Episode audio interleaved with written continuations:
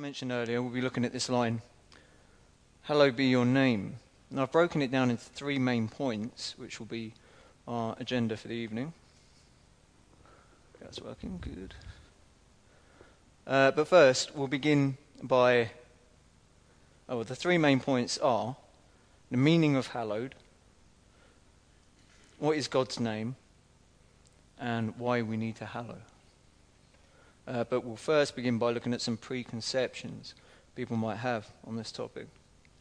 So, in context, the words, Hallowed be your name, are spoken by Jesus as an instruction on the subject of praying. It's the second part of Matthew 6, verse 9, as we read. The first part being the addressee, God, the Father. But I think it would be a fair comment to say that Hallowed be your name was the first main petition to be made in this prayer. So there's a definite priority to the text. But the text raises two major questions. So, what exactly does hallowed mean? And what is God's name? If you Google the word hallowed, the first defini- definition you'll come across is this to honor as holy. If you're a Christian, it's easy to see why you want to do this. You've seen the grace of God in your life, and the proper response, being filled with the Spirit, would be to honor His name, as echoed in Psalm 111. He sent redemption to His people. He has commanded His covenant forever. Holy and awesome is His name. It's also a commandment, as we see in Exodus 20, verse 7. You shall not misuse the name of the Lord your God. The implication being that it is honored. This hallowed be your name part of the Lord's Prayer is such a famous text that it's taken on a variety of meanings to different people. So when you hear it, some people might think of images like this. It's a large building that you go to very occasionally to recite prayers, light candles, and often the the habits and the rituals take priority over the word. Excuse me.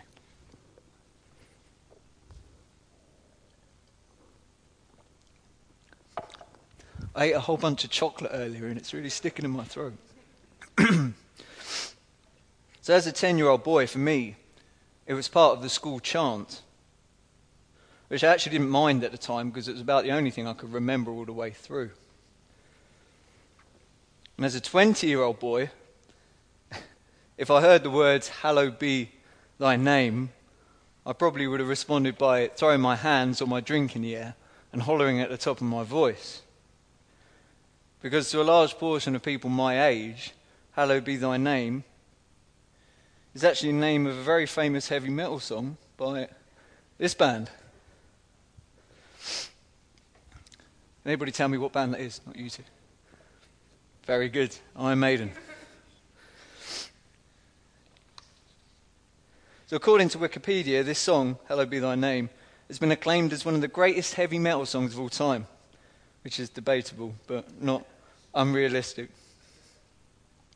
And I always laugh when I see this picture, actually, because that guy there has hair almost exactly like my sister's.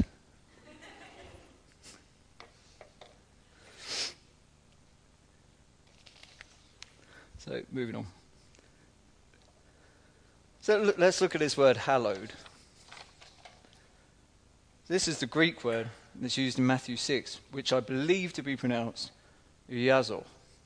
Probably got that wrong somewhere. The English is hallowed be.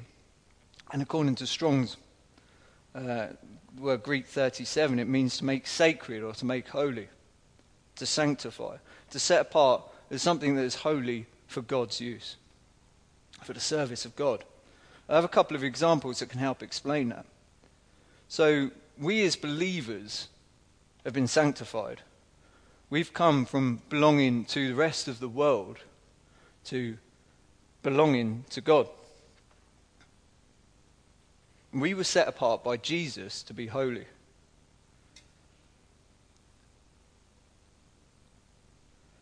This is stated in Hebrew, Hebrews 10:10, where the writer quotes Jesus. I quote: First he said, "Sacrifices and offerings, burnt offerings and sin offerings, you did not desire, nor were you pleased with them, though they were offered in accordance with the law." Then he said, "Here I am. I have come to do your will." He sets aside the first to establish the second, and by that will we have been made holy through the sacrifice of the body of Jesus Christ, once and for all. And Jesus himself, when praying for the twelve apostles, said this in John 17, it's verse 16. They are not of the world, even as I am not of it. Sanctify them by your truth. Your word is truth. As you sent me into the world, I've sent them into the world. For them I sanctify myself, that they too may be truly sanctified. So there's our meaning. So to hallow is to set something apart as something holy. It's what Jesus wants for his people, as he did for us by sanctifying himself, offering himself as a sacrifice. I'll just point out that in the following verses, Jesus goes on to ex- expand that prayer to all believers, to all who would come to believe in him, which is us, isn't it? Now, I'd like to just take a quick, very quick detour and raise a couple of points on that. so, occasionally in the New Testament, Jesus displays his omniscience, his all knowingness, by revealing that he knew people perfectly and the future perfectly. I'm thinking particularly of the Samaritan woman at the well. In John 4:29 she says, "Come, see a man who told me everything I ever did." I think it wouldn't be a stretch to say at this point that at the time of praying for the people who are yet to believe in him, Jesus had you and me very personally in mind. I think we should be encouraged and amazed by that. That's my, my first point. It's the meaning of hallowed. Excuse me.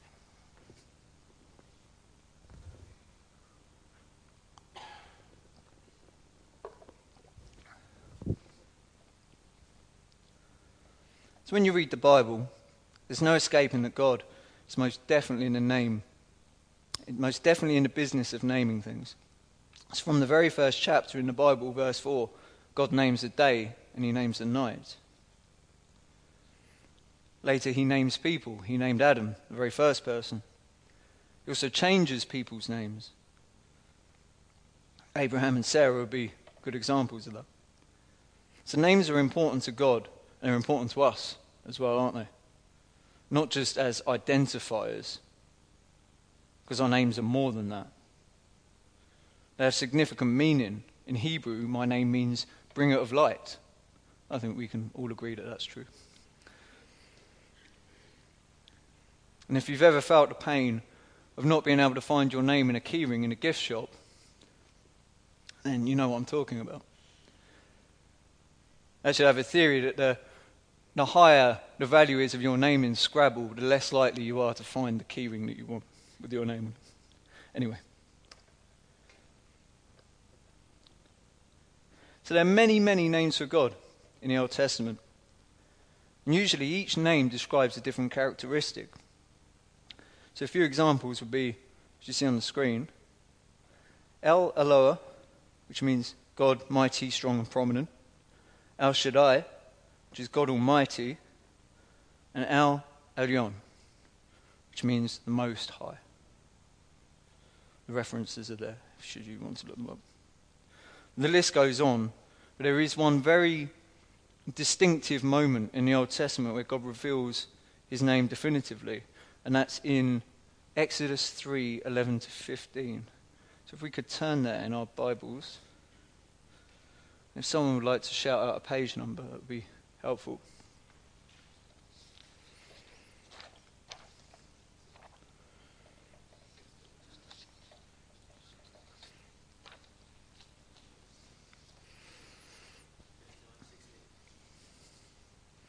Fifty-nine to sixty. Thank you. Wow.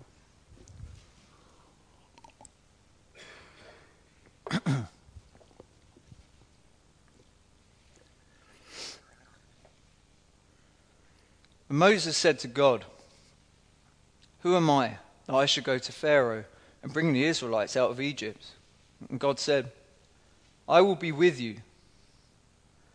And this will be the sign to you that it is I who have sent you. When you've brought the people out of Egypt, you'll worship God on this mountain. Moses said to God, Suppose I go to the Israelites and say to them, The God of your fathers has sent me to you, and they asked me, What is his name? Then what shall I tell them? God said to Moses, I am who I am. This is what you are to say to the Israelites I am has sent me to you. God also said to Moses, Say to the Israelites, The Lord, the God of your fathers, the God of Abraham, the God of Isaac, and the God of Jacob, has sent me to you. This is my name forever, the name you shall call me from generation to generation. Amen. I won't pretend I understand any Hebrew. I did do a little research, and we'll touch on it briefly, as it's actually extremely important. Okay. So in verse 14 of Exodus 3, God refers to himself as I am. In Hebrew, this is the word that you see on the screen, Ehyeh. In the next verse, verse 15, Moses refers to God as the Lord. And this is a different word in the Hebrew text, the word Yahweh. Or another name for Yahweh would be Jehovah. Uh, but how that process happened is a very long and very complicated thing I could only just about get my head around, so uh, we won't go into that today. We can recognize it though. Because when you see the word Lord capitalized in the Old Testament, that's the word that you're seeing, Yahweh. So here we have Ehyeh and Yahweh as God's names. Yahweh is the name, as the text said, that we are to refer to him as from generation to generation. So, according to Strong's, both of these words mean much the same thing.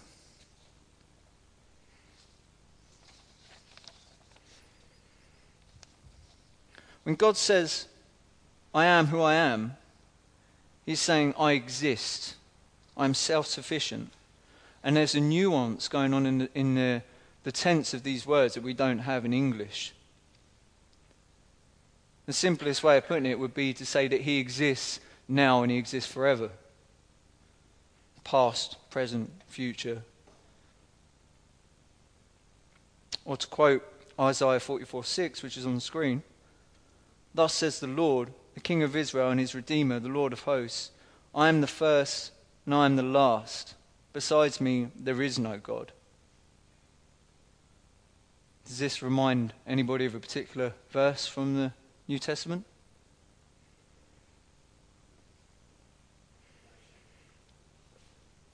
Yeah, yeah. So Revelation 1 8. I am the Alpha and the Omega, says the Lord God, who is and who was and who is to come, the Almighty. So God is a definite name, Yahweh. He has definite qualities.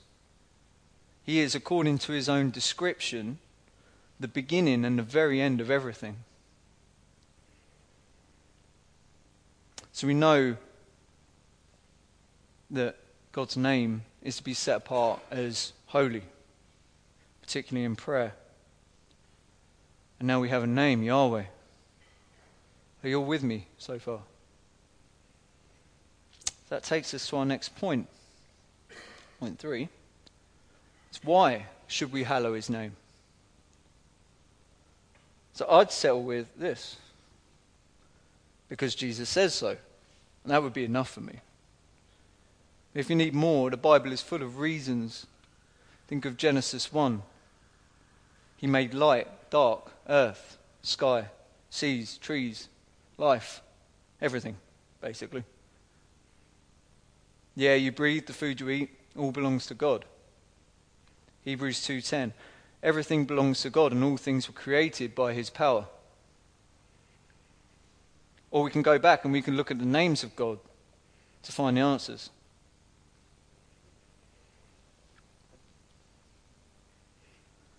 Why should we set God's name apart as holy? He is a healer. Exodus 15:26 For I am the Lord Yahweh who heals you. He is faithful. Deuteronomy 7:9 Know therefore that the Lord Yahweh your God is God.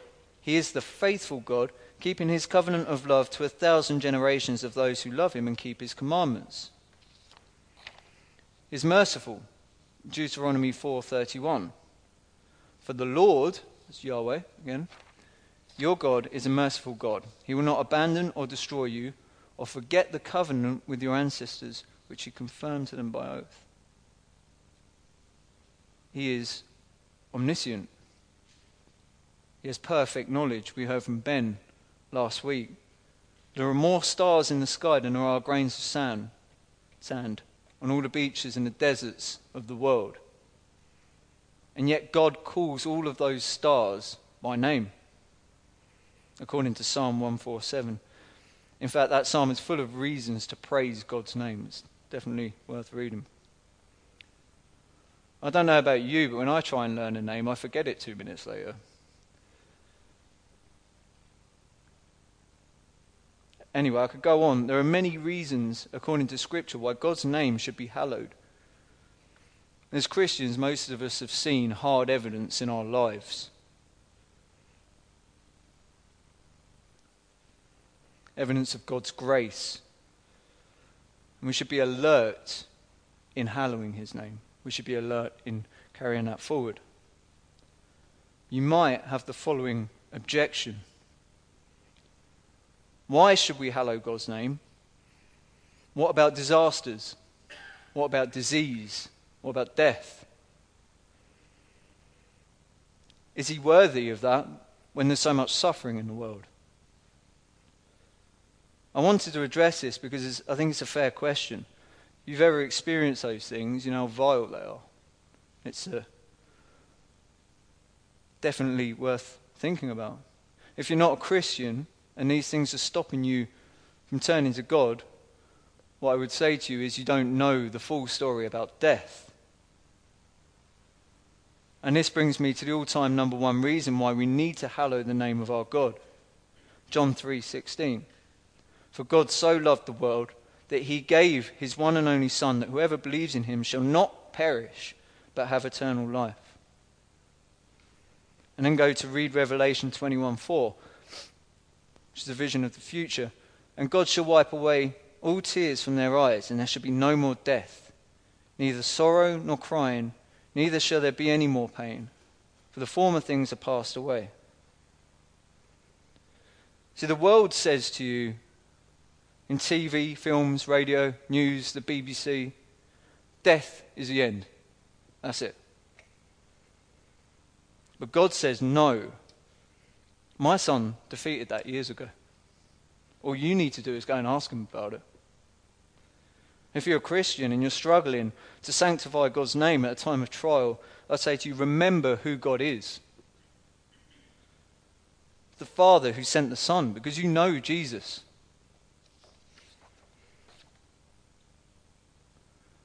Here's a verse from 2 Timothy 1 uh, 9 to 10. He has saved us and called us to a holy life, not because of anything we have done, but because of His own purpose and grace.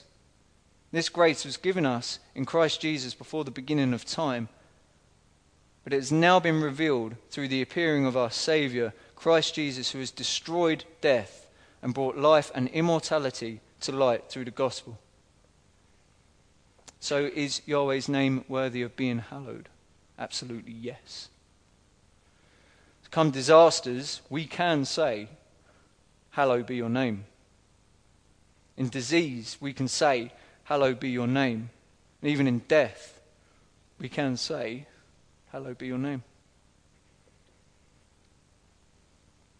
Amen. So let's sing 817 O Jesus Christ, within me grow.